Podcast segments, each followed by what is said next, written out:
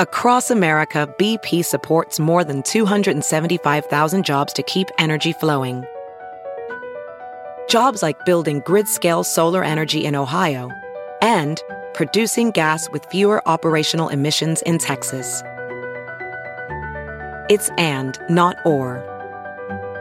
See what doing both means for energy nationwide at bp.com slash investing in America. It's Kaley Cuoco for Priceline. Ready to go to your happy place for a happy price? Well, why didn't you say so? Just download the Priceline app right now and save up to 60% on hotels. So whether it's Cousin Kevin's Kazoo concert in Kansas City, go Kevin, or Becky's Bachelorette Bash in Bermuda, you never have to miss a trip ever again. So download the Priceline app today. Your savings are waiting Go to your happy place for a happy price. Go to your happy price, Priceline. Hi, guys, and welcome back to Note to Self with Payton Sartain. That is me. I'm Payton Sartain.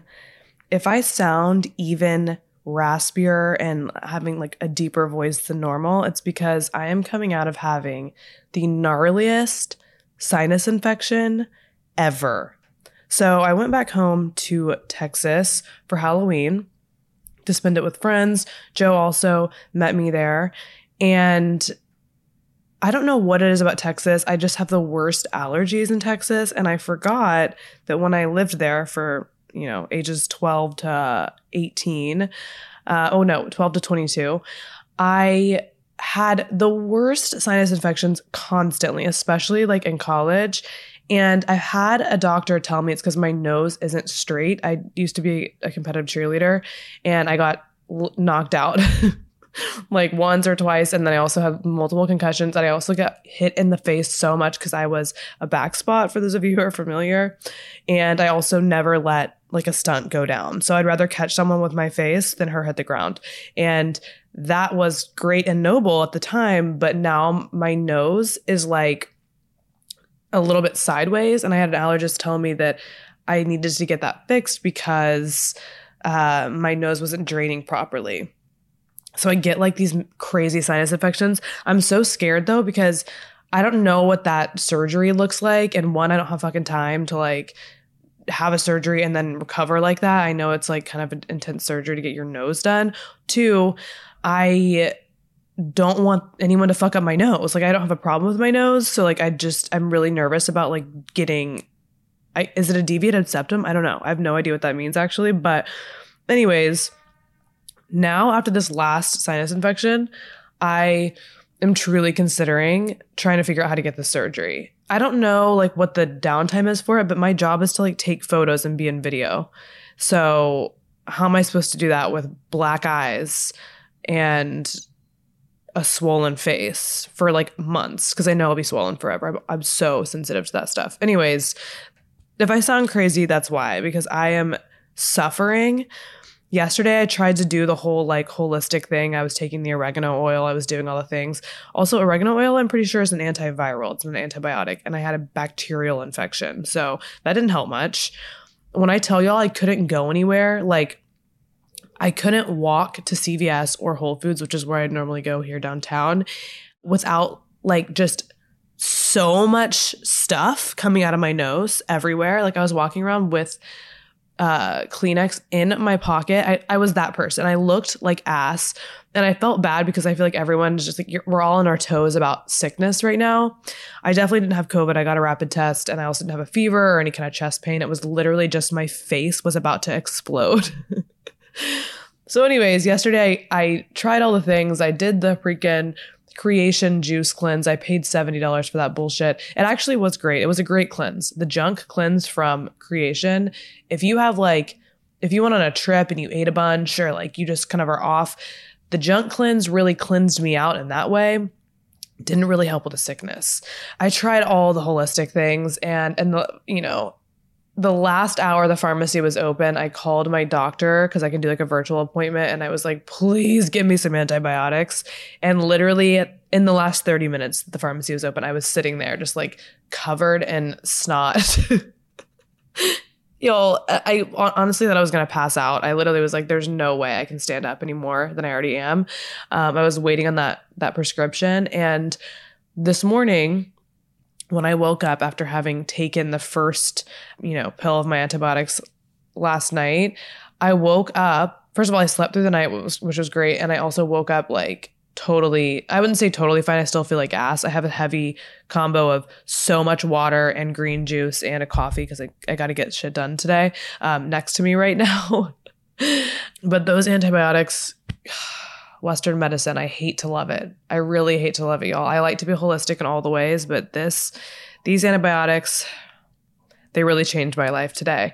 I don't feel great. I still am like having my Kleenex next to me. I have some Kleenex next to me now, and I have like my little paper bag that I'm throwing all my used Kleenexes in. this this has been my best friend for the last 24 hours. So things aren't going well, but I really wanted to do this episode, obviously, and I'm literally recording this on Wednesday morning. Hopefully, my editor can get it to me and we'll be all good to go live tomorrow. But I really wanted to get this episode up because I asked you guys if you had specific questions for me, and you guys sent in so many good questions, both on my personal Instagram account and on the Note to Self Instagram account. And I really wanted to talk about some of those. One thing I also wanted to note is the Note to Self Instagram account, y'all what the fuck? Do you realize when I started blogging six years ago, it took me like mm, a year at least to reach 10,000 followers on Instagram. I might be, I maybe had like 400 posts. Like I don't remember, but it was it was a lot. It took a lot to get to 10k. That was a huge milestone for me. Let's look at the note to self Instagram right now. And I don't even post it that much on my personal. What happened was I had some reels go viral because of the way that I do the reels and just some of the information on them. And, you know, people were commenting good and bad things, which also helps it go viral. Anyways, 19 posts, and I have 14.4 thousand followers on the NTS by PS Instagram. What the fuck? It's it's it's nice and I like it, but also I'm like, what the fuck? Like where was this kind of excitement when I was slaving over my Instagram for the first year honestly six years that I've done it so far. These reels, man, if you're not making reels on your Instagram, everyone says it, but it's so real that you should be making reels. So, anyways, I asked you guys on the Note to Self Instagram as well, and you guys gave me some really good questions. So, I'm going to take some pauses in here to blow my nose. James, will you please cut them out?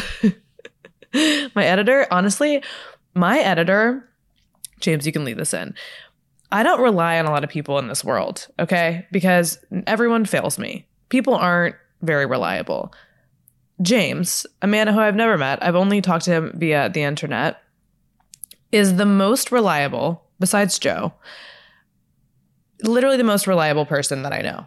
I he he just gets it done. He gets the job done excellently and quickly. And I I'm always like, you know, James isn't going to pull out pull it out this time. James is going to be he's going to slip up one time. He never slips up. James is literally the best. So, shout out to James. he's he's the real one. He's the real person I've never met beside behind NTS pod that makes it happen.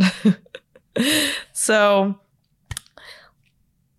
James, you can edit out the sneezes though. and the blowing of the nose like this is going to happen. All right. So I'm going to go ahead just and jump into these questions. In typical me form, we're doing this on the fly. I did not really go through the questions and pick some out specifically. I did skim through and I saw some good ones. So I'm just going to go through and answer these to the best of my ability. I'm noticing lately that a lot of people kind of have a plan for their podcast and they kind of like script it even. No, I'm not doing that quite yet. We're not there. All right. So this is a question I get a form of regularly. And it's how did you know what you wanted to do with your life? And I think this is an important question because I went to a big Texas state school for college.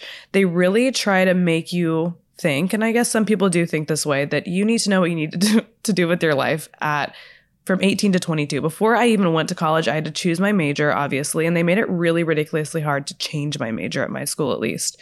I did want to change my major from political science to journalism once I saw my school was offering that, because they hadn't at first when I first applied to go to school there. And they made it literally impossible. I was going to have to stay at school for longer, et cetera, et cetera. So I stay with politics. I I currently have a degree in political science and a minor in sociology that minor in sociology got me by though. The, those classes were super interesting and I did enjoy that. Anyways, so you you have to commit to this at such a young age and I did not know what I wanted to do with my life. I I decided I wanted to be a blogger once I tried it out. Uh, I was 21. I started a blog to get an internship, and I really enjoyed blogging. I'm at, naturally just at heart a writer, so that was really natural for me. The blog was, and I enjoyed myself, and I didn't really mean to turn it into a job at first. I remember the night though that I called my mom. It was a senior in college. I had gone back to college for my last year and I was like, you know what?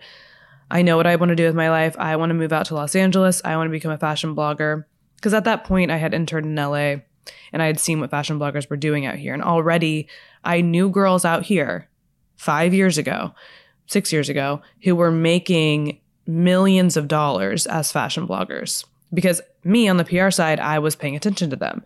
So when I was interning in PR, I mean.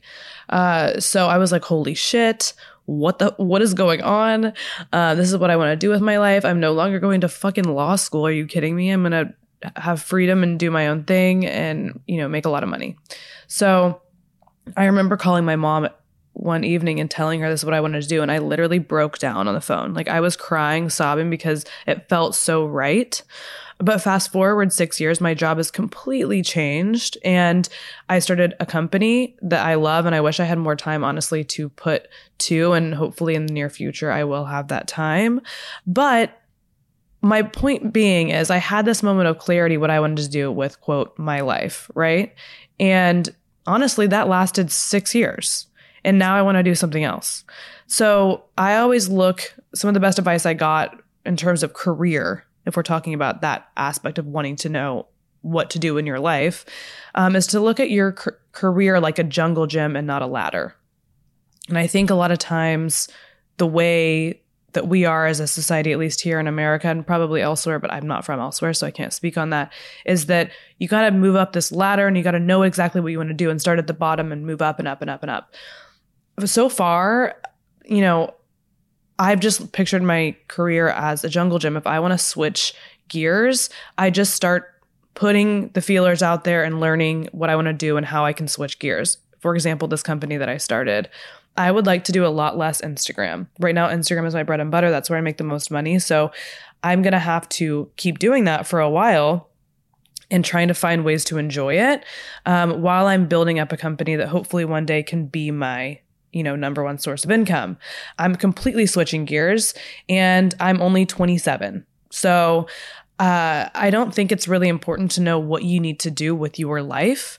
I think it's more important to know what you enjoy and just start doing things. So start at a job that you like right now. It doesn't need to be something that you're going to like for the rest of your entire life. Go do something where you can learn some skills, pick up some new skills, and, um, and make connections and then keep moving forward. And when you find out that you want to pivot or you learn something new that you want to do, start moving in the direction of pivoting that way. You know what I mean? Uh, I feel like we just kind of put pressure on ourselves to know at a young age what we want to do with our entire lives when really we're probably going to change our career paths a little bit over time. And that's totally normal. And again, I truly think that looking at your career like a jungle gym rather than a ladder is such an important perspective uh, with which to view it. Okay, so this girl asks, How do you work towards a life together with my boyfriend Joe without feeling like you're sacrificing your own life? So I think here's the thing. I, as many of you know, I know a lot of you kind of discovered this podcast through my single life episode and my episodes more surrounding that topic. I did not picture myself ever being in a serious relationship, honestly. When I say that I didn't, it's not that I didn't think it was going to happen to me. It just hadn't happened to me yet. So I didn't even know what that looked like. And I couldn't have, I couldn't imagine compromising my life for another person. I was literally like, there's no fucking way. You know what I mean? Like, it's just, we, like, it's not happening, right? I've worked so hard and given up the majority of my 20s to make my ha- life happen here in a place that makes me really happy. Obviously, LA has its bad stuff and I've had bad moments here, but overall, like LA has given me the freedom to figure out who I am and to be who I am. And at some point, obviously, Joe's job, Joe plays professional baseball and he plays in the major leagues. So, you know, I realized that moving forward, if we're going to make our relationship work, we will have to move in together eventually.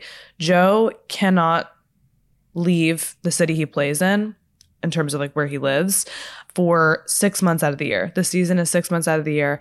Two months before the season, he's actually in Florida and he's got to be at practice every single day in Florida for spring training. So that's eight months out of the year that his job takes literally every single day of his life. Even when they have off days, he still goes in and works out and all that stuff. So his job takes a lot out of him. And together, if we're going to move forward as a unit, I just look at it like we're going to have to do what's best for the unit, right? And right now, obviously, he's a Major League Baseball player. He's a pitcher. He's really good. He makes more money than I do right now. If I made more money than him, we'd be talking about him sacrificing where he lives to come live with me. On the other hand, my job can be done anywhere, and I love LA. Um, so I'm. It's going to be hard to come to terms with that, obviously, but I do realize that relationships now take sacrifice and they take compromise, and it's all about if I'm willing to compromise X, Y, and Z and sacrifice X, Y, and Z for the good of the relationship, and we're both going to have to do that. Joe's going to have to do that in some ways, and I'm going to have to do that in some ways. And I do understand now that I am totally in love with someone and that I totally trust someone. I can so see myself building a future with this man, which is why I'm with him. I can see now almost the beauty in that. It, I think it definitely still hurts in a lot of ways, and it's definitely going to be really hard for me to start sacrificing parts of my life to fit into his. But at the same time, he's going to have to do the same for me in a lot of ways as well. So I just have to come to terms with it. So when I, we're working towards a life together, I think it's just about compromising the things that I feel comfortable compromising for the good of our relationship. And there's more to come on that for sure. We're going to see how this all unfolds with him and I in the next year or so because there's going to be a lot of change, I think, and we're really going to be bringing our lives together in that way. I always told him, like, I am not interested in getting engaged to anyone unless I live with them for a little while because I need to know. Like, I'm just so thorough. and I'm a romantic. I am in love and all these things, but I'm also so logical that, like, I need to make sure things work out. So, anyways, moving in that direction, this is a really big, you know, moving in together will be a really big thing. And it's just going to take, you know, being comfortable with sacrifice on both sides, really, is all I have to say. So the next question says, How do you know that you're in the right relationship and that you're not settling or trying to feel comfortable? I think this is easy for me just because, like I said, I. I thought I was going to be alone forever and I was prepared for that. And it wasn't, again, in a sad way. I literally was just like, I live my life. I'm so focused on what I'm doing all the time that boys men were always just kind of like a weekend fun thing to do. So knowing that that was my mindset, I wasn't ever trying to like slot someone into a role. I wasn't thinking like, "Oh, I need a boyfriend. Let me find someone who's kind of good enough to fit there," you know? I feel like even the guys I dated before Joe, guys that I honestly wasn't super sexually attracted to, they were just such amazing people that I was like, uh, why would I not have this person in my life as much as possible? And obviously, without that chemistry on that side, things fall apart. But I, I just genuinely like to surround myself with people that I feel lucky being around. And when I met Joe, and I talked about in the episode about manifesting Joe, how exactly he matched uh, not only what I wanted in a person, but how I wanted to feel. And he has made me feel that way since the day that I met him um, a year and a half ago. No, more than a year and a half ago. Uh, I don't even remember when that was. March, May 2020. So I I know that I'm in the right relationship because I consistently feel loved. I feel empowered. I feel really beautiful around him, even if I'm disgusting. I feel not judged and I feel really safe and secure and taken care of. And I'm not worried about him. Of course, I, you know, I trust him as much as I'll trust any other person on the earth. You never really, really, really know someone and what they're going to do in every situation, but I trust him as much as I possibly could trust another person. And I just had to make a decision to do so. I'm just, I know myself, I'm not a person to settle because, again, I think being alone and being single is a great time and it's an amazing adventure. And if I was single right now, I'd be moving to New York and then moving to Paris and doing all these fun things. So, I know me and I know I'm not settling because it's just not in my nature. I don't settle for my job. I don't settle for my friends. I don't settle for uh, men at all. It's just not me. Sometimes in my life that hasn't been good because I'm always wanting better and better and better. But when I find it, I do sit with it for a while. So with Joe, I just feel really, really lucky to be with him. And I know he feels the same uh, about me. So I know that it's the right relationship because there's that intuitive side of me that just feels right, which has never happened to me before in a relationship. All right, so I have a lot of questions about making friends in a new city, moving to a new city, etc. So this one girl says, I'm moving from Los Angeles to New York City as a single girl. Advice for moving to a new city. All right, y'all know New York City is my soul. Okay. I love Los Angeles so much. This place symbolizes work to me. It makes me really productive.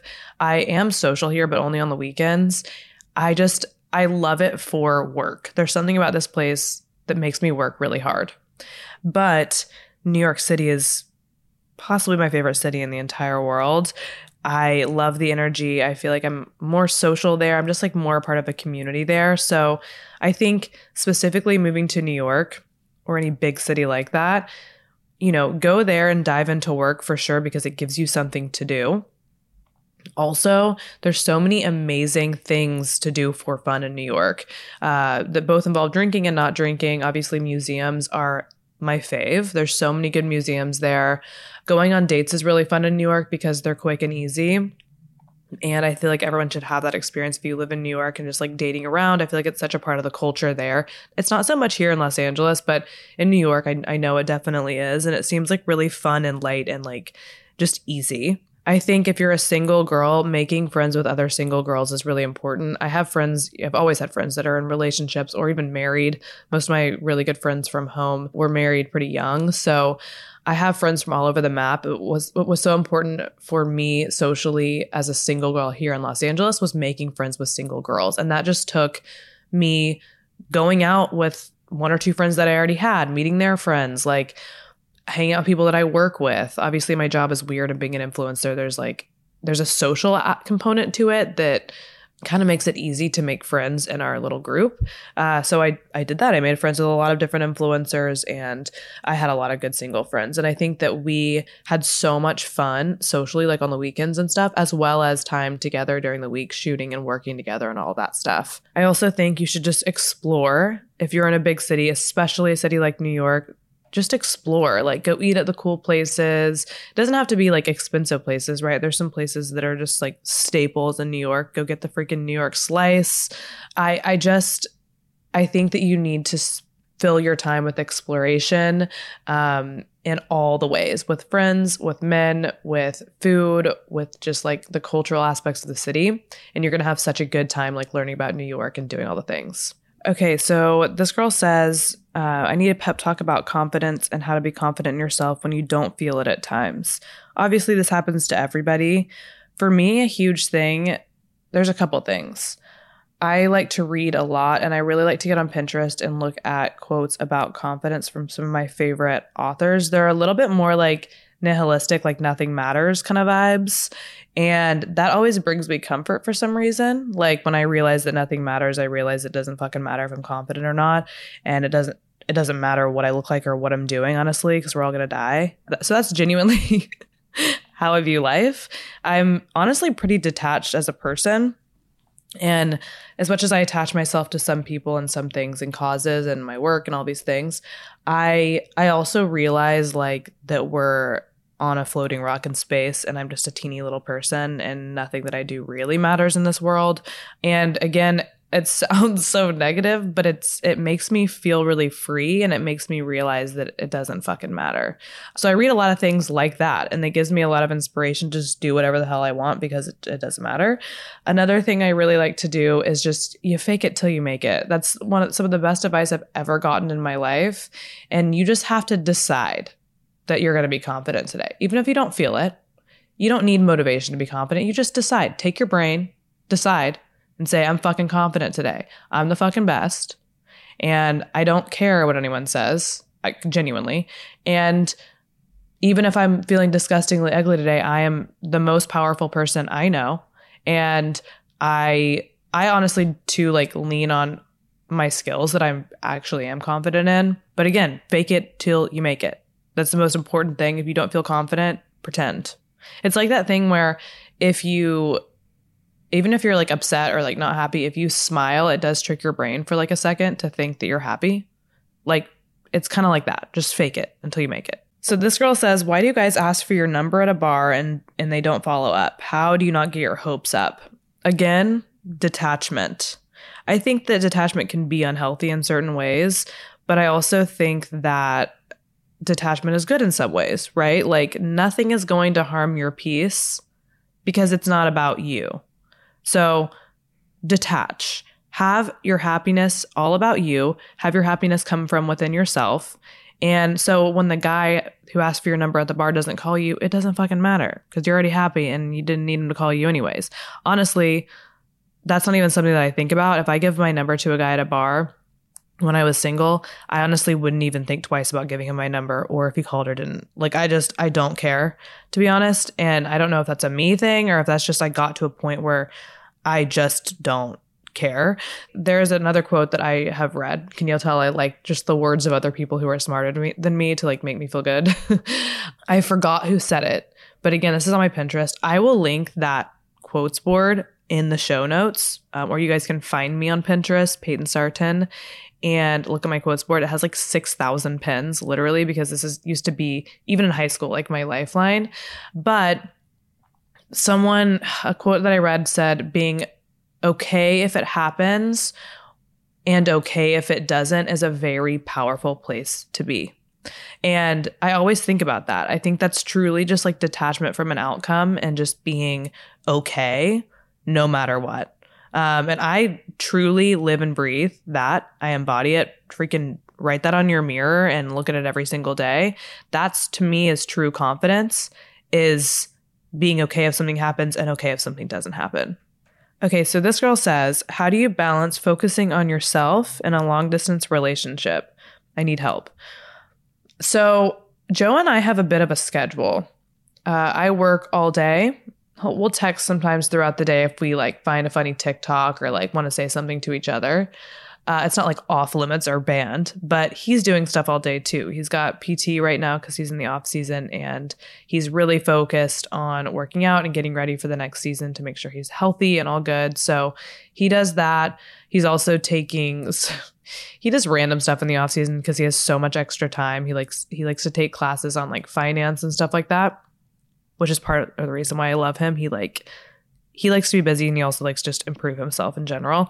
So all that being said, we work and we work and we do things all day and then we talk in the evening times. Usually we're in different time zones. Usually he's three hours ahead of me in time. So I'll usually talk to him around dinner time when I'm making dinner, eating dinner. So we just have a schedule that allows me to live my life and keep things balanced. Um, because I have had to realize, obviously, that relationships do take time and care. And uh, both of us really like the quality time, you know, love language, I guess. We're, we're both quality time people. It's my first one, it's his second one, actually. So we know that's really important to us and we schedule that in. So I think a good way to balance is make sure that you're giving yourself the time that you need for the majority of the day and giving your relationship, if it's long distance, the time it needs, whether that's at the end of the day, middle of the day, you know, beginning of the day, whatever works for you guys in your schedules, making sure that you make that person a priority at some point in your day to spend a little bit of time and talk about your day um, has been really, really important in us keeping this long distance relationship alive and well for the past year and a half. All right, so this next question might be somewhat of a controversial answer, but like, you know, I gotta be honest. So this girl says, What can I do if any time I go out with my friends, I feel like the ugly friend? Haha. So this is an interesting question because I live in Los Angeles, California. Before I lived in Los Angeles, I went to a big state school in Texas where I could recognize that I was very attractive overall, right? I moved to Los Angeles, and my whole life I was that way. I was a model when I was younger. I could tell, not in a cocky way, but someone I re- registered at 10 years old, 10 to 15, that these big companies were paying me to look the way that I was born looking. And I always I, I always thought of it logistically like that. I was literally 10 being like, this is so fucking weird. But that was tangible evidence that I was attractive to me. I was like, wow, I, I now I believe I'm pretty. Because when your mom tells you you're pretty, you're like, cool, I'm you, you gave me these genes, so whatever. Like I don't believe you. But when and when the world treats you like you're pretty, you just assume everyone gets treated like that. When someone starts paying you like really good money to look the way you look, you're like, okay, I understand now. Logically, this makes sense. And I do now believe that I'm pretty. it took that much for me to realize that from, about myself. So I always felt pretty, right? I moved to Los Angeles. I started hanging around friends in my category, influencers, models, things like that.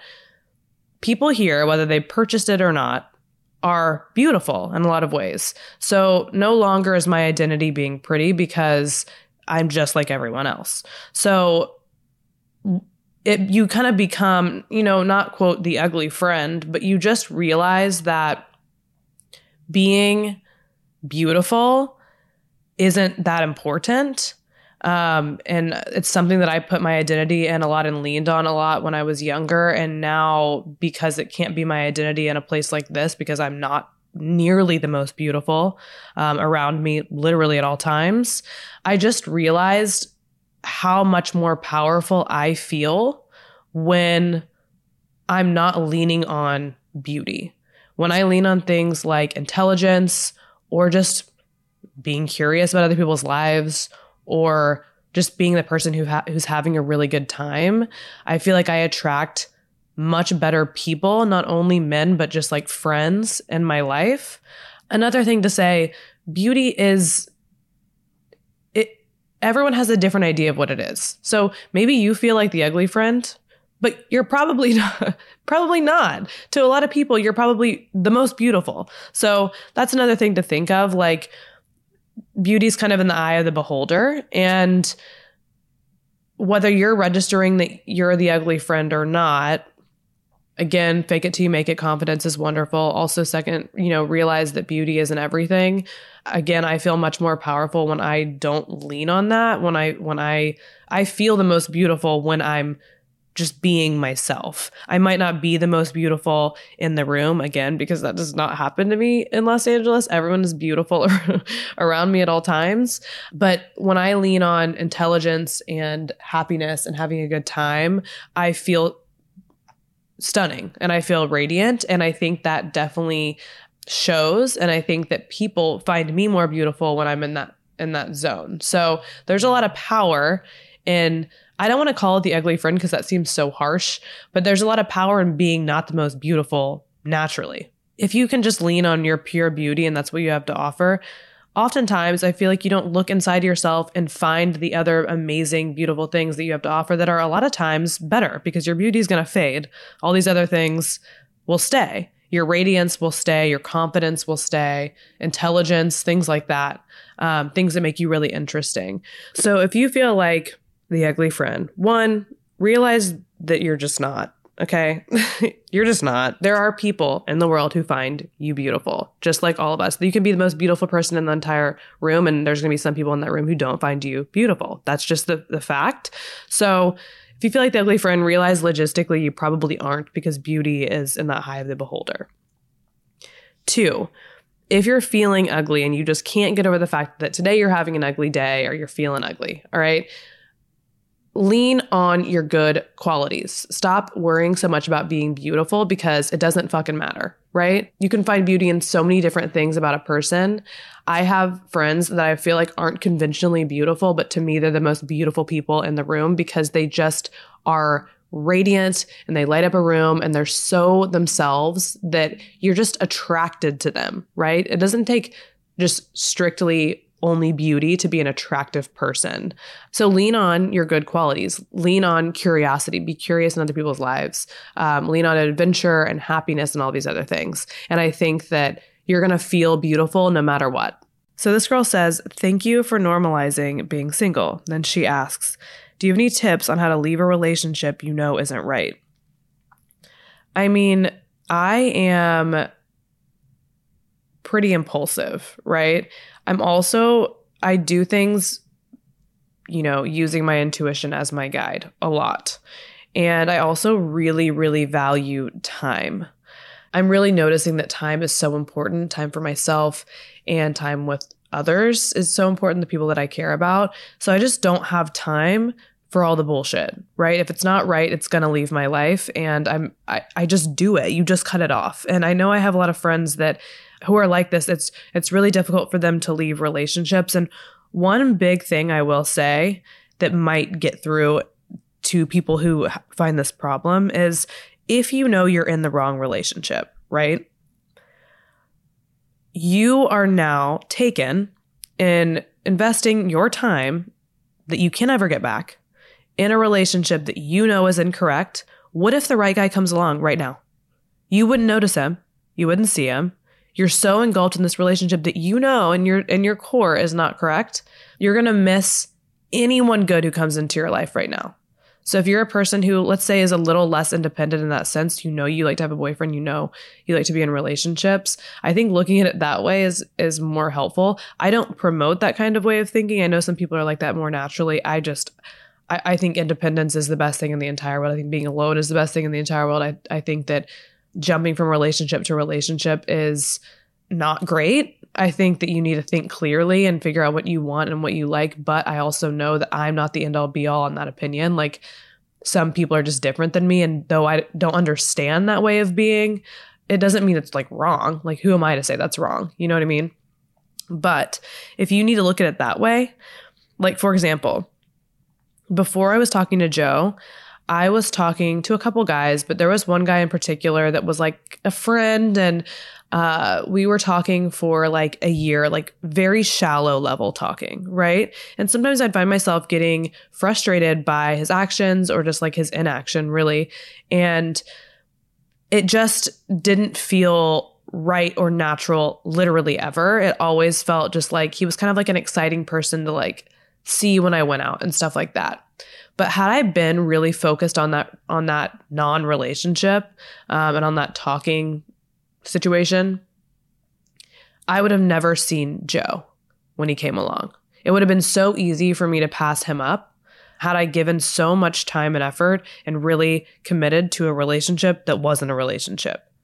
So look at it that way. Your life is waiting to be lived. And if you know that the one you're currently in, the things you're currently doing are not right, and you know it's not good for you, you have to get out of it. You owe it to yourself to get out of that because your other life, the one you're supposed to be living, is waiting to be lived. And the more you put it off and put it off, it's just sitting there waiting. And all these good things in your in that life are passing you by because you're more comfortable in the relationship that you're in right now because it's what you know, even though you know it's not the right one. So my deal is get impulsive. Fucking move on, figure it out, break up with them. You know what's wrong intuitively, even if they're a good person and whatever. You, if you know what's wrong for you, you have to do that for you and you have to leave. And I always tell people that, though I know it's so much easier said than done for a lot of people. That's the only advice I can give you because I just, I honestly, I've been in those situations not for a long time, like I would say, like maybe one to two months and then I would pull the trigger and end it. So it's time to pull the trigger, dude. If you're asking me this question, it is time to pull the trigger. All right, so this girl says, Do you like living in downtown Los Angeles? I'm hesitant, but thinking of moving there because I want to live in a nicer building. All right, so here's the tea on downtown LA. Let's talk about it. I moved to downtown LA because I was moving out of my old apartment in the middle of COVID. And I was looking for new apartments. People were moving out of Los Angeles. So anyone I wanted to room with was like leaving LA or there were people I just didn't want to live with. So when I was looking for apartments and getting really real about them, I realized obviously that the Valley up in like Studio City and stuff like that had really good apartments for cheaper, which is where I wanted to live actually. And then I got set up with my current roommate, Taylor, TK. And she has always lived downtown. She explained to me that she always wants to live downtown. So it, it, forced me to look at buildings downtown. I walked into my current building and I was like, holy shit, I want to live here so bad. The vibe was just great. Like, there's some really amazing buildings downtown for cheaper. I would say a building like mine in Century City, which is where I used to live, right next to Beverly Hills, is more than double the price. So downtown is cheaper. The buildings are nicer. I will say, inside my building, I've never felt safer in a place. I've never felt safer. The building security is amazing. You have to go jump through all of these hoops to it get to my unit. It's just like so safe. And expensive still because it's Los Angeles, but less expensive than like Beverly Hills would be for the same building. But let's talk about downtown LA because here's some of the things that have happened to me since I've lived here for a year and a half. The first weekend I moved here, the first week I moved here, I was laying in bed. I was sleeping. I was still sleeping on like a, a blow up mattress because I hadn't got my mattress yet. And 2 a.m., I hear just uh, automatic weapons going off downstairs. And I'm like, what the fuck is going on? I like lean over the side because I live on like the 30th floor, but uh, there's like a parking lot close to me. And there's also another building that's like mega expensive, okay, to live in, but there's always crazy stuff happening near it. And I can see it. I can see the building from my unit. So I, I look downstairs, and of course, the sound of bullets and air gunshots uh, when you're in a city really like echoes on all the concrete buildings. So it's so loud, and I'm like, what the fuck is that? Okay. And I look over the side, I see people like scattering. Jesus Christ. Um, no one got shot though. It was just like some kind of gang affiliated violence. Um, it was more of like a warning sign to whoever was staying at the building at the time. Three days later, happens again. Mind you, this is all at two in the morning. I've seen someone right after they got stabbed. I was walking home from my office and this man was like on the ground holding his stomach and like bleeding. And I was like, I mean, I don't react to anything. I also don't think that being crazy in that situation is helpful. So I was like, do you need like the police? Do you need an ambulance? And he said, no police. And he said, no ambulance. I'm sitting there like, what the? Everyone's just walking around. I'm like, okay, well, okay. His friends are there, like, just staring at him. So I walked down the street, obviously, and got a cop because this man is like bleeding um, on the street. And I I assume something went into him, someone stabbed him, but also he could have like slipped and like just gotten surgery and like popped a stitch or something, but it was looking very much like a stabbing because that happens sometimes. What else has happened recently? Oh, I I like to go to a CVS down the street and three people got shot there the other day in the evening time.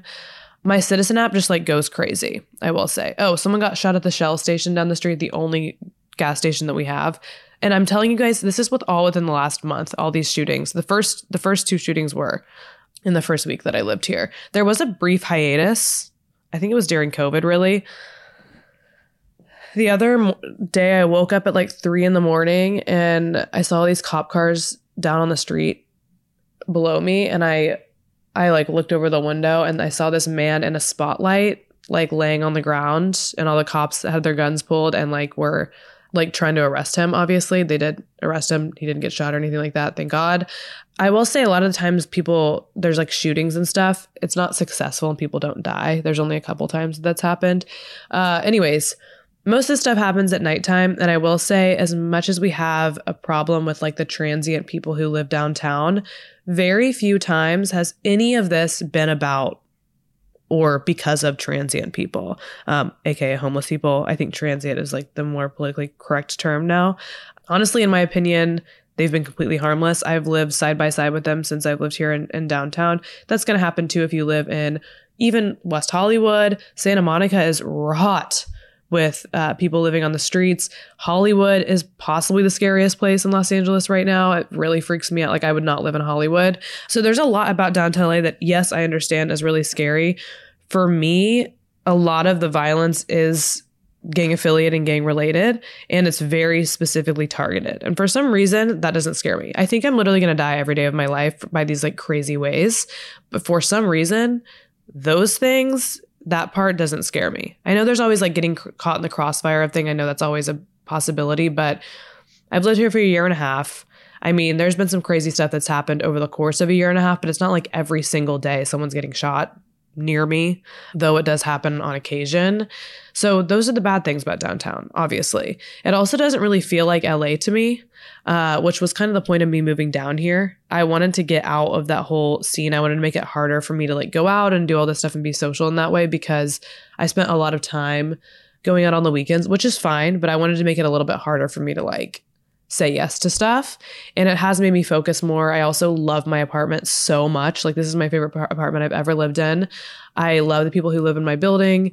There's a lot of people downtown with like a lot of money to spend. Like my building is really nice and we're definitely like the bottom tier driving through the um, garage and looking at the cars and stuff. So there are people downtown who are very successful and uh, re- there's really nice things about it as well. I love walking to in my little neighborhood. I live in a neighborhood called South Park. For those of you who want to know more about downtown, I would say this is definitely the safest neighborhood. This is definitely the neighborhood that uh, they don't allow people to camp on the streets, so it's a little cleaner and it's just more heavily patrolled. There's a separate security uh, for South Park which makes me feel great. And it's just so convenient. I I drive if I have to go to West Hollywood or something like that, but day to day, I have my Whole Foods, I've got Starbucks, I've got Sweetgreen and Shake Shack and Kreation Juice and my Pilates place, my boxing place and Target, Zara, Philz Coffee, a lot of my favorite like just independent coffee shops, a lot of restaurants, Sugarfish is down the street, Joey DTLA, uh, my office is walkable. CVS is walkable. Lots of CVSs are walkable.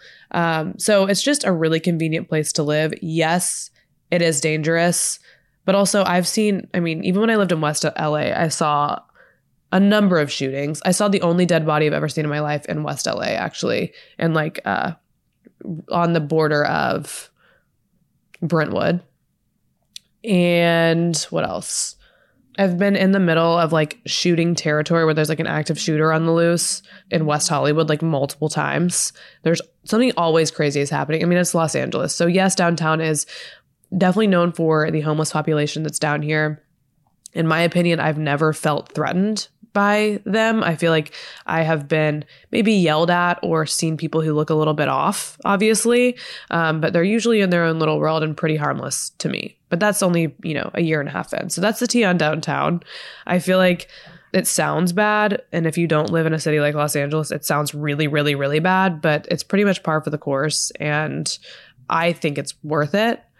Uh, if I, you know, were to sign a new lease soon, it probably would be somewhere a little more expensive because one, I can afford it now. And I do miss the feeling of feeling like I'm in Los Angeles. Though I think the year and a half I've spent downtown has been transformative and really has like centered me and let me just like get back into work and all that stuff. Plus, I love my roommate. TK is amazing. So this girl says, How do you make content when the weather is bad? I mean, part of the reason I live in Los Angeles is because truly the weather is not bad ever. Sometimes we'll have it, it'll be like foggy, but it usually burns off around like noon or one. Like this morning was kind of foggy and it's built it's burning off right now. It's only 10 30 a.m. So I love LA for that reason. I I would assume that's the reason Hollywood is here because you can film movies and all that stuff like so easily because it's literally never raining. Um, it's also not really ever cold or like way too hot. I'm from Texas, so like I don't know, in the summer it's like 105.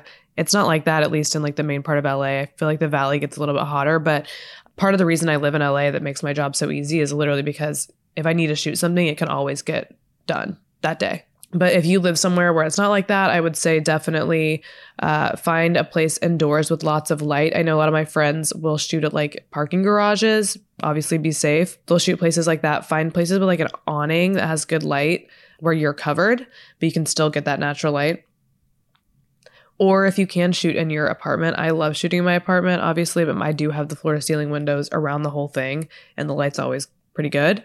I also like shooting in flash and in low light. So, like at nighttime, I really like. So, if the weather's not great, try some with flash, try some with like the lower light. I always think those are kind of moody and vibey. All right, this one says, What are ways to be a better girlfriend? What are things you do to show Joe you care? I think, as cliched as it is, it's really important to know your partner's love languages. And admittedly, he is better at this than I am. I am not usually a super affectionate person. And it's hard for me to understand other people's love languages sometimes because obviously they're not mine. So I'm like, I just don't, it doesn't even come to mind to like compliment someone more. You know what I mean? Because if people compliment me, I'm a little bit, I just like don't like it. Even my friends and like my family, I just like, for some reason, and I need to talk about this with my therapist, but it makes me uncomfortable and then I feel weird. Like I just don't want to know that information. And I need to work on that because that's obviously some level of something going on in me. But knowing your partner's love language is important. Joe really is a words of affirmations person. So I have to actively make sure that I am giving him positive reinforcement and telling him good things about himself a lot because I just need he just needs it. And that's what he really values. So i make sure that i'm really feeding into that love language. So that's the biggest way i think for us that we stay connected. That's that's the biggest way i show that i'm a good girlfriend. I also like to have check-ins with him. So i will make sure that we are talking about you know, how we're feeling and I'm pretty good at communicating in that way. So I'll make sure like hey what could I be doing better in our relationship? What do you like that I'm doing in our relationship? I have those kinds of check-ins. I don't really do it like on a you know weekly bi-weekly basis. Like it's not like super structured like that but like whenever I think of it I'll ask. I think a good way to be a good girlfriend is just asking questions. Ask how you can be a better girlfriend. That's helped me a lot and it's super obvious, but actually fulfilling the things they want and that they need. Uh, Joe knows that he's always kind of like in my thoughts, and I I really do think about when I'm building out my life and my schedule for the month and all this stuff. Like I really think about where he factors in on a day to day basis. I factor him in, and he knows that I like to make myself busy. I like to work all the time, and I know that he feels without me even have to say anything. He knows that like me really planting him in my schedule um, means that I really love him and I want to make him happy. And he knows that and makes him feel good too. He also low key loves, I realized late, lately, that uh, I post him on my social media a lot and like kind of like brag on him. He thinks that that's really cute. So that's why I do it oftentimes because I know it makes him happy and I know it makes him feel special. So that's one way that I do that as well. So this girl asks, when you and Joe move in together, will you still will you still take yourself out on solo dates? Of course. I I like being alone and I think, you know, living with a man, it'll be different than living with a roommate. Usually my roommates and I like we coexist really well and we have our own lives and we get along great, but we live our own lives, right? But when you live with a man, I'm like, oh God, like we're gonna be so intertwined. So it's going to be really extra important for me to make sure I'm getting my alone time. Thankfully, with the nature of Joe's job, there's times where he will go play like three teams. Like they'll be in like New York and then they'll be in Philly and they'll be in Miami and they play like four days in each one. So he'll be gone even when I live with him. If it's during season, he'll be gone a lot, which I mean, I think I'll miss him, but also like it'll be nice. And if we're in DC, we're you know, during that time when he's gone, I can make a trip up to New York and be in New York for like literally two weeks and take myself on a full solo trip. So there will be lots of like solo adventures for me. And I love that for me because he'll be so busy. And it's you know, the good and the bad in dating a baseball player is they're busy all the time. For me, that's good. And for some people, that's bad. But it just works out well for me like that. And I think that solo dates will always be a part of my life. Even when I have children, you know, I always just need that time for myself because truly I'm an introvert. So if you are an introvert, please make that time for yourself. So this girl says, How do you balance your job and also being present in your day to day life, especially with your boyfriend? Are there times where your boyfriend gets annoyed with you for having to get content? So, this is something I've talked about before. And I think in the beginning, Joe was a little bit like, uh, like pictures, like video, whatever. And he was a little bit less like on board with it. But what I had to explain to him is I know Joe. He's always said he has always wanted to be with a woman who has their own life going on. And it can be really hard when, uh, you know, in these baseball players' lives, especially when they play every day for eight months. There's no other sport that plays like that. Football plays 12 games or however many games before the Super Bowl and stuff. I don't know, maybe 16 total. Baseball plays like 160 to 180 or something. That's how many games they have. The season is longer than any other team season or any other sports season. I'm relatively positive. And not only do they play, you know, there's football players play once a week, baseball players play like four times a week or more. So the level of commitment you have to have when you're dating any athlete, but especially a baseball player, as the wife or the girlfriend, especially if there's children involved, like the guy is never there during the season.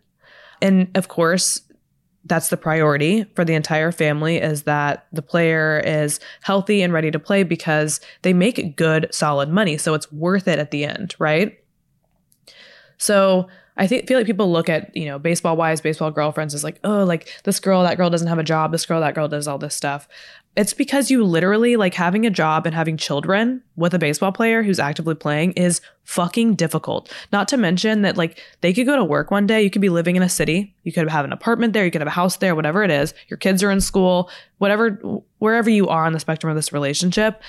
And they could go to work one day and they could be approached and say, "Hey, you've been traded to a team across the country. You got to leave tomorrow."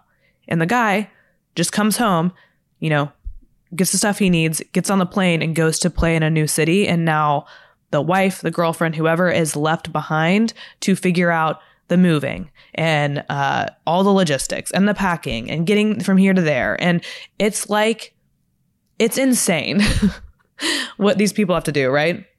But Joe has always said, I want to be with a woman who has their own thing going on, right?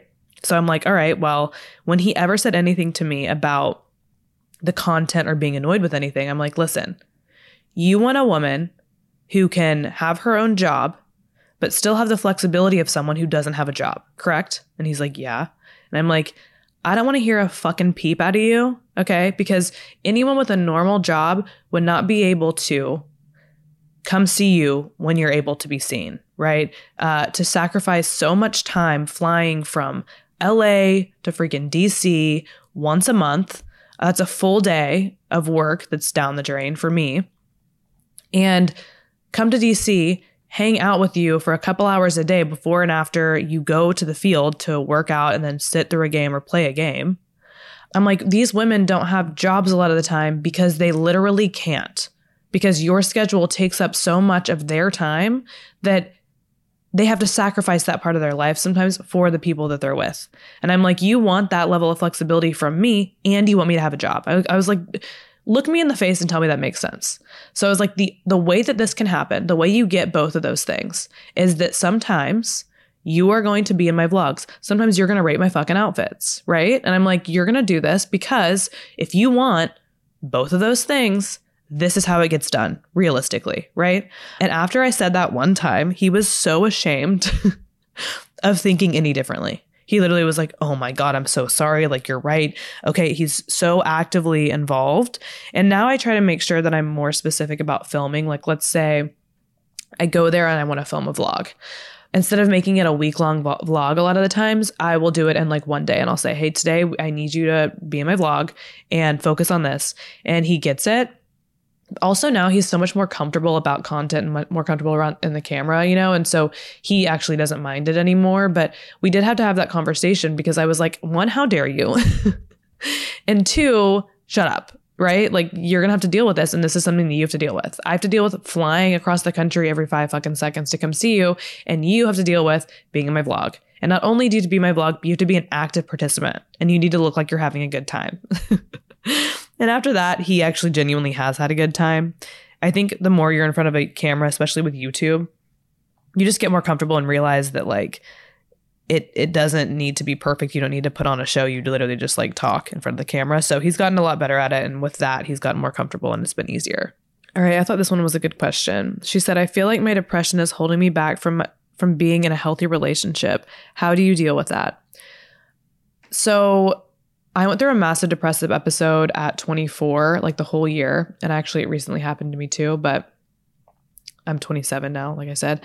I went through a depressive episode and I wasn't at all communicative with my partner at the time. I did not tell him what was happening. And he didn't understand depression at all. So I felt really embarrassed and I didn't want to say anything. And it just caused me to be a ghost in that relationship. And I think that it was overall, one, I don't think he was the right person for me in general, but overall just made the relationship like not great. And with Joe, I've been very communicative about depression and the things that I deal with. And I've had to approach it with a certain confidence about it rather than being ashamed of it, more just like being like, hey, this is how it is. Um, this is what happens when I'm depressed. Sometimes it happens. He's never been depressed in his life and he rarely is anxious about anything. So, explaining and being very communicative to him and him being responsive to it has been really helpful to maintain my relationship through depression because at the end of the day, if I'm going to marry this guy, he's going to see me through bouts of depression for sure. Because I'm currently not on any medication and it's going to happen. And I just have to write it out and I have to be communicative with him and explain to him what's happening so that he, one, doesn't feel offended and doesn't feel ostracized when I start doing my depressed Payton things like isolating myself and all these things. So just I think explaining to the person, kind of taking that leap of faith that they're gonna want to be there for you.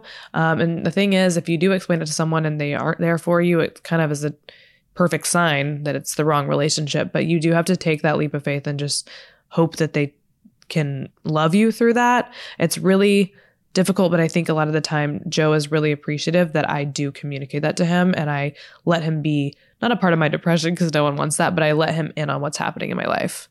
All right, so we're nearing the end of this episode right now. I wish I could answer all the questions because I got some really, really good ones. Y'all really like the relationship questions, and I have so much more to say on that. I'm I'm gonna bring back the Q and A episode pretty soon. Maybe I'll do a Q&A part 2 next week or something like that.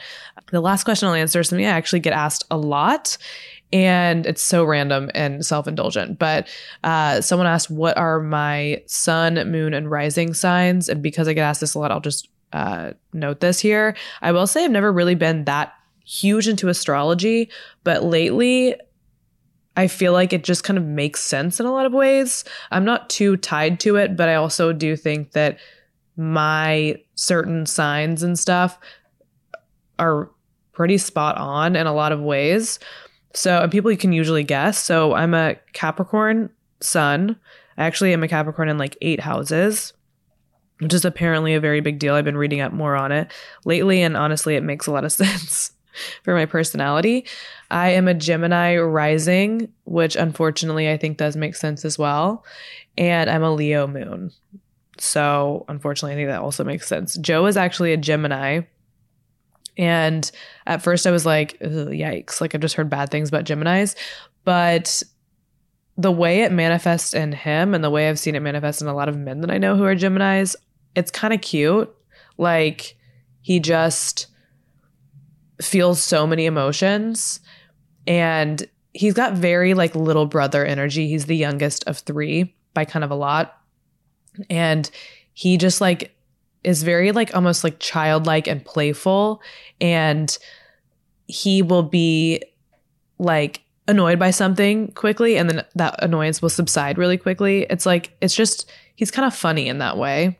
And so far it hasn't been to the detriment of our relationship at all. I definitely don't react to things that much, so I need someone with like a little bit more emotion. Than me because he can be reactive. Not ever like angry though, just like reactive, like offended or something like that. It's usually mostly a joke and he's mostly putting on a show and being dramatic. But yeah, he's a Gemini. I don't actually know what his other signs are, but I'm a Capricorn, Sun, a Leo moon, and a Gemini rising. And I know so many people who listen to this podcast are Capricorns, and that would make a lot of sense to me too. So I'm going to stop there for today.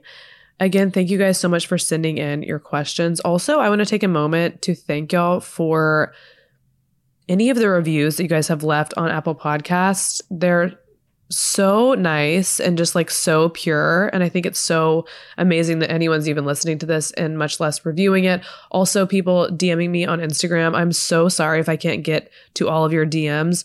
You'll know my anxiety about going in my DMs sometimes. And like some people just ask me the dumbest fucking questions, which sucks because it makes me scared to go in there. And then I miss messages of like just like beautiful, pure, lovely messages from people because I have so many people in my DMs like asking dumbass questions or asking me for like not following me and asking me for like the most extensive advice of all time. Like it's just like rude in my opinion. Why?